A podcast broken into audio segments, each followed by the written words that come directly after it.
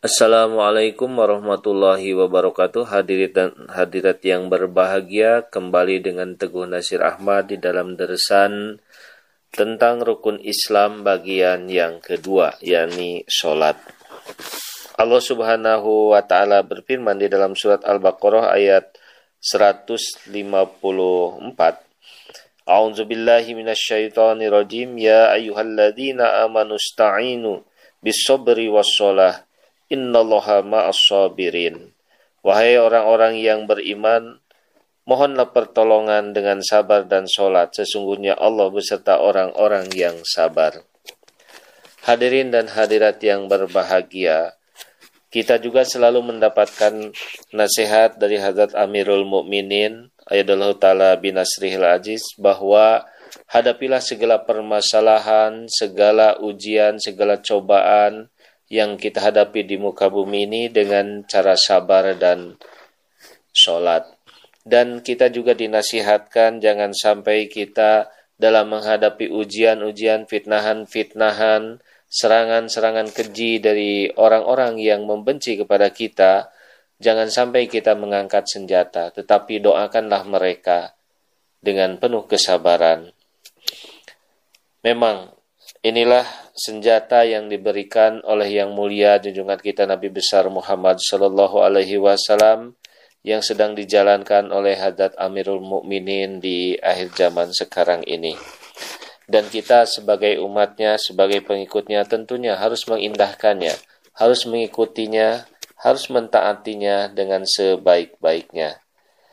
Islam adalah agama yang penuh rahmat, penuh berkah, dan ini adalah milik semua umat manusia. Kita yang mengikutinya, kita yang sudah bayat di dalamnya, punya amanah yang luar yang luar biasa untuk menyampaikan kebaikan ini sehingga Islam benar-benar menjadi rahmat bagi seluruh sekalian alam. Hadirin dan hadirat yang berbahagia, solat sebenarnya sangat lengkap mengajarkan kepada kita semua untuk menjalani hidup ini dengan baik. Dan sholat juga yang akan mendorong kita pada kesuksesan di dunia dan di akhirat. Sholat adalah merupakan jalan atau cara untuk mencapai tingkat kepanaan dengan Allah Subhanahu wa Ta'ala. Orang yang meninggalkan sholat, dia tidak akan bisa sampai kepada tujuan. Sholat juga merupakan alat komunikasi antara hamba dengan Sang Halik. Rasulullah Shallallahu Alaihi Wasallam bersabda, "Miftahu janati solat wa miftahu solati tuhur," bahwa kunci sorga itu adalah solat. Sorga adalah kebahagiaan, sorga adalah ketentraman, sorga adalah ketenangan. Jadi kita jangan berpikir bahwa sorga itu hanya akan ada di alam akhirat nanti. Tetapi sorga diciptakan juga oleh Allah Subhanahu wa taala di dunia ini. Maka untuk mencapai kebahagiaan di dunia ataupun di akhirat, kuncinya adalah solat. Hadirin dan hadirat yang berbahagia. Jika tadi dikatakan di dalam ayat ini, maka jadikanlah solat dan sabar ini sebagai sarana untuk mendapatkan pertolongan Allah Subhanahu wa taala. Yang pertama, kemudian yang kedua juga selalu kita dinasihatkan, hadapilah segala permasalahan ini dengan doa. Nah, di sini mungkin kita juga harus merenungkan, harus mutalaah, ya harus tadabur. Bagaimana pelaksanaan sholat di dalam menghadapi berbagai masalah-masalah yang ada yang membelit ke, dal ke dalam kehidupan kita. Secara harfiah, memang kita tidak boleh meninggalkan sholat yang lima waktu ditambah dengan sholat rawatibnya, sholat sunat rawatib, sholat-sholat nafal, dan lain-lainnya. Tetapi alangkah bahagianya orang-orang yang mau mempergunakan akalnya. Ternyata di dalam setiap bacaan dan setiap gerakan sholat itu kalau kita aplikasikan dalam bentuk kehidupan, maka itulah yang sebenarnya. Jadi sholat yang lima waktu itu untuk selalu kita diingatkan bahwa kita harus menghadapi segala sesuatunya dengan sholat. Nah, bagaimana aplikasi sholat di dalam kehidupan ini? Di dalam sholat ada empat gerakan besar, yakni berdiri, ruku, duduk, dan sujud. Kalau kita renungkan ini adalah mengandung sifat-sifat yang ada pada diri manusia. Dan semuanya ini kalau kita hubungkan dalam kehidupan ini sangat sangat relevan sekali. Dan kita akhirnya akan memahami bahwa bagaimana yang dikatakan hadapilah segala permasalahan itu dengan sholat. Sedikit akan saya memberikan gambaran bahwa berdiri di dalam sholat itu adalah menunjukkan semangat yang tinggi. Di situ ada satu nasihat bagi kita bahwa kita di dalam mengimani Allah Subhanahu wa taala tidak boleh ada kecondongan kepada hal-hal yang lain.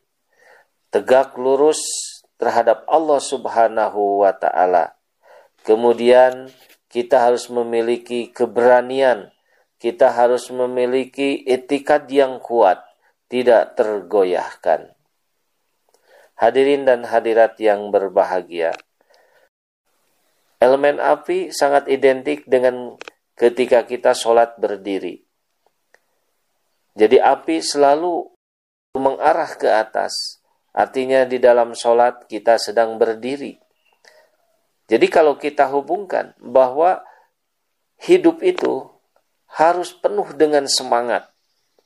Berdiri di dalam sholat yang bagaikan api menyala-nyala. Ingat api ada api mahabbah, api kecintaan dan api yang membakar. Yang dimaksud di sini bahwa ketika kita menyembah kepada Allah taala, ketika kita menjalani keimanan ini, maka harus dengan penuh semangat, penuh keyakinan, membara, bahkan menyala, artinya semangat dan yang bergelora. Itulah keimanan yang harus dimiliki oleh setiap orang-orang mukmin. Kemudian yang kedua hadirin yang berbahagia. Manusia juga memiliki sifat, memiliki ruh, sifat angin atau elemen angin. Nah di dalam sholat itu ada ruku. Ruku atau angin memiliki sifat ketaatan. Jadi di dalam kehidupan ini tanpa ada ketaatan maka kita tidak akan pernah bisa mencapai apa yang kita inginkan, apa yang kita cita-citakan. Di dalam Islam, ketaatan ini merupakan satu prinsip yang harus diperhatikan oleh setiap pemeluknya. Karena Islam dijanjikan akan mendapatkan satu kemenangan yang agung. Liyuzhirahu ala dini kuli, surat As-Sof. Bahwa agama Islam ini akan memenangkan di atas semua agama. Tetapi kalau di dalamnya umatnya yang ada di dalamnya tidak memiliki ketaatan yang kamil kepada Allah Subhanahu wa taala dan kepada rasulnya, maka itu tidak akan bisa mungkin tercapai. Selanjutnya hadirin yang berbahagia di dalam sholat juga ada gerakan sujud. Sujud di dalam diri manusia merupakan elemen air. Tapi di sini merupakan gambar kehidupan bahwa manusia harus hidup hidup harus benar hidup harus tunduk kepada aturan Allah Subhanahu wa taala karena Allah Subhanahu wa taala menciptakan kehidupan ini terutama manusia tiada lain adalah sebagaimana dijelaskan dalam firman-Nya wa ma khalaqtul jinna wal insa illa liya'budun bahwa dijadikan jin dan manusia itu hanya untuk beribadah kepada Allah Subhanahu wa taala. Allah Subhanahu wa taala berfirman di dalam surat Al-Baqarah ayat 209. A'udzu billahi minasyaitonir rajim. Ya ayyuhalladzina amanu dkhulu fis silmi kafah wa la tattabi'u khutuwatis syaiton. Innahu lakum aduwwum mubin. Wahai orang-orang yang beriman, masuklah ke dalam Islam ini secara kafah, secara utuh, secara totalitas. Wala tatabi'u hutuwati syaitan dan janganlah kalian mengikuti langkah-langkah setan. Innahu lakum aduwu mubin. Karena sesungguhnya bagi kamu setan itu adalah musuh yang nyata. Hadirin yang berbahagia, sujud menggambarkan ke kesetiaan kita kepada Allah Subhanahu wa taala. Kesetiaan adalah terkandung di dalamnya keberanian, ketaatan dan pemahaman. Menjadi orang Islam yang benar, memiliki kesetiaan kepada Allah Subhanahu wa taala. Hadirin yang berbahagia sebagaimana air selalu mencari jalan ke bawah. Jadi artinya di dalam kehidupan ini kita harus bisa turun ke bawah.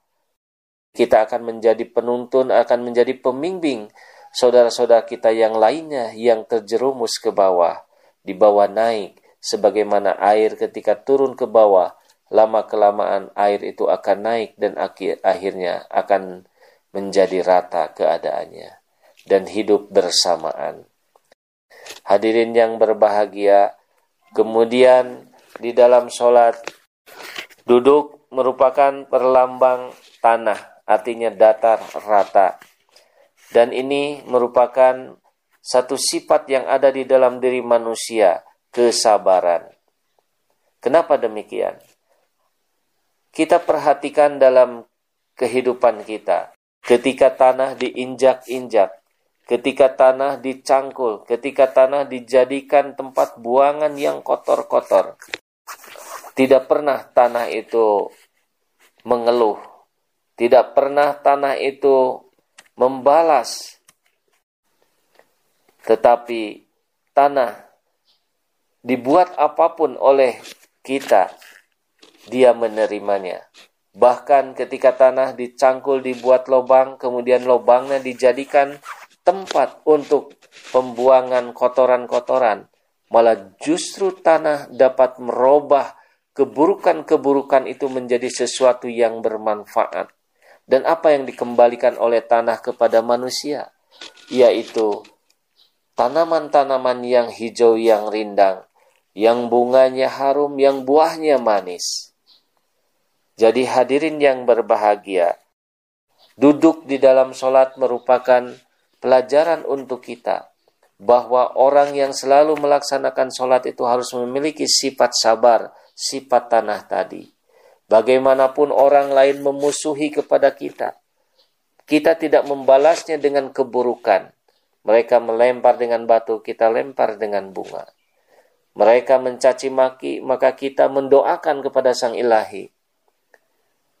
Maka itulah yang dicontohkan oleh junjungan kita yang mulia Nabi besar Muhammad Shallallahu Alaihi Wasallam.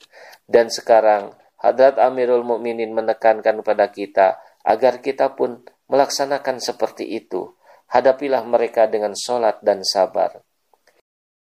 Jadikanlah solat dan sabar untuk mendapatkan pertolongan dari Allah Subhanahu wa Ta'ala. Inilah yang akan menarik ridho Allah Subhanahu wa Ta'ala. Mudah-mudahan Allah memberkati kita semua. Wabillahi taufiq wal hidayah. Wassalamualaikum warahmatullahi wabarakatuh.